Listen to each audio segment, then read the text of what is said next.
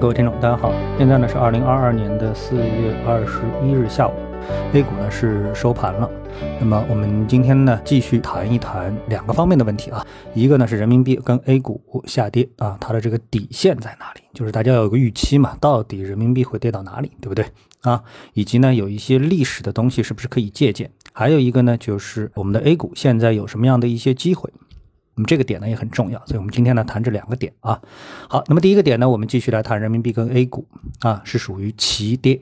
那么今天呢，A 股跌得很厉害，我再从两个方面来跟大家分析一下，到底现在有一些什么样一个信息，一个是基本面的，一个是技术面的啊。我们先看基本面，基本面呢，我今天发现有一篇文章啊，这篇文章呢是在同花顺里面的，主体的观点啊，还是说长多啊、短空啊之类的。但是呢，这样的一个判断，我觉得啊，水分非常大，非常水。啊，因为对这个实际的操盘啊，没有什么意义啊。今天呢，已经有好几个朋友呢在群里问我，啊，他说这个你有没有美元对人民币的交易的平台啊软件能够推荐一下？那我正在想啊，因为呢，一般正常概念当中呢，交易这种东西呢，我们都直接是到这个以美元为本币的这种经纪公司去交易的啊，很少会说用人民币来交易，这个不多。啊，这个不多，呃，我印象当中其实没有，或者说习惯性的没有去参与这样的一些平台啊。那么我们还是说刚才我看到那篇文章，这篇文章呢，他就提到了这么一个观点，就是说人民币啊，它贬值能贬到什么地方啊？因为他说的一个概念就是上一轮人民币汇率的最低的一个低点啊，那个低点呢是在七点一左右，所以目前人民币汇率仍然有较为充裕的缓冲空间。这句话什么意思呢？就是说，实际上这篇文章认为啊，人民币贬值到七点一啊，从现在的六点三、六点四啊、六点四这个位置贬到七点一是非常正常的。我觉得这样的一种说法，它不像是在安慰人民币的多头啊，反而是在鼓励更多的人啊反水啊看空人民币。这是一个基本面的一个一个信息。那我们再来看一下技术面啊，那么技术面上，这个人民币贬值的目目目标可能是在哪里呢？那么我们来看它的周线走势啊，前次的高点。是这次的目标位置，这个逻辑在交易的世界里面确实是成立的。其次呢，这次人民币的这个升值的过程啊，我们就是说从七点一到六点三啊，这是一个升值的过程。这个过程呢，在走势上它完美的契合了啊，我一直跟大家说的，我所研究的极简缠论的结合波浪理论的下跌的 A B C 这样的一个结构。那我把图也贴出来了。那么这个在能量也是处于了一种背驰啊，在这个理论指导下，那么我们看到现在的这一轮。人民币贬值的行情，在图形上面，它就是相当于上升第一浪的开始啊。好，我们再呢把它切换到日线图上面，我们看到什么？看到的就是一个压力位的突破啊。大概率会怎么样呢？那我们就不用展开了。好，那么接下来我们再来看一下 A 股的这个指数啊。呃，实际上我们来看 A 股指数的时候，同时我们第一步还是跟。这个人民币汇率的贬值啊，要结合在一起。今天 A 股跌得很惨，对不对？我们排除一下这种常规性的利空之后，什么常规利空？比如说上海疫情也好啊，资金流动也好啊，等等之类的，对不对？我们排除这些利空，因为这些利空我们说了再说了，大家也都已经是就是说习惯了啊。那么唯一的解释什么？就是人民币贬值带来的对市场的冲击。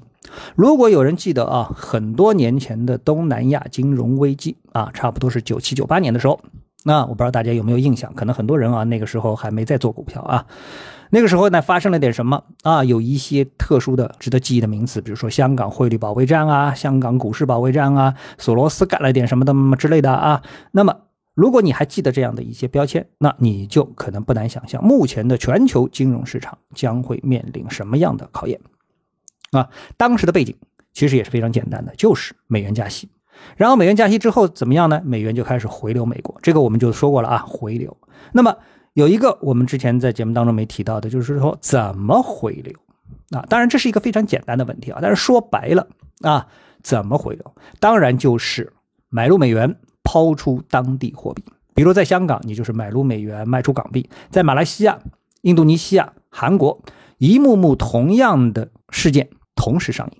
啊，所以最后呢，总体上就构成了东南亚的经济危机啊。什么经济危机呢？就是本币贬值啊，汇率贬值，然后呢，股市下跌，就是当地股市下跌啊，这就变成了金融危机啊。因为美元和当地货币的一买一卖，就构成了当地货币的贬值，甚至是大幅的贬值。而当某个国家的本币升值的时候，你想一想啊，倒过来想，你这个时候不管啊，你是因为整升值还不是因为升值，你是不是正常情况下你都有可能会介入大量的美元的债务？就像前段时间我们在说我们的房地产公司的时候啊，我们就说他们啊都有大量的美元债务啊，什么融创也好啊，恒大也好啊，都发了大量的美元债啊。运用这样的一个融资渠道，那么到了现在本币开始贬值的时候，我们不说啊，现在我们人民币到底贬多少？但是我们假设啊，不是假设，我们回忆当初在印度尼西亚这些东南亚国家当中，经过了一轮贬值之后啊，大幅的贬值之后，那么这些公司它就会花超过就更多于百分之三十，甚至于有的时候是花百分之一百的钱。什么概念？就是你本币啊贬值了啊，从二变成一了啊，这是不是贬值百分之一？这个这个五十啊啊，这时候你是不是就要花百分之一百的钱啊，再能够去还债啊，买回美元还债啊？你不是去这个时候你不是去还你的这个所谓的印度尼西亚啊这个这个这个币值了，对不对？就像我们现在说的这个卢布啊。呃，欧洲啊，美国说我不要你卢布，但是呢，俄罗斯坚持你一定得用卢布来买我的美元，这就是其实是一个货币之争，对不对啊？所以呢，我们说这一次同样的，千万不要小看人民币的贬值，这个对普通人而言啊，其实没什么事儿啊，因为在国内消费，你的人民币你赚人民币花人民币问题其实不大，但是对了借美债的人来说，这就不是可以轻松应对的话题了。啊，好，那么进一步的想象，我们留给以后的文章，我们再来进一步阐述啊，因为这个事情不是短期内就会结束的，所以我们我们也不用一次性说完。好，那最后一点时间呢，我们就来说一说我们的 A 股当中的一些机会啊。那么什么机会呢？我们来看这次疫情。对不对？我们在批评上海防疫的同时，肯定也注意到了很多啊，在这个没有封城期间啊，没有注意到的一些危机。直白的说，你是不是准备给家里换个大冰箱，或者是增加一个冰柜？还有就是，你是不是应该给家里的自来水啊增加一套过滤水装置，或者是买一个过滤水的产品啊？这个我认为就是机会，这个就是 A 股里面对应的上市公司可能接下来的难得的一次机会啊！我觉得大家应该仔细的琢磨琢磨。有哪一些对应的公司进入到了一个中长期的投资的可能性啊？好，谢谢各位，我们明天的时间再见。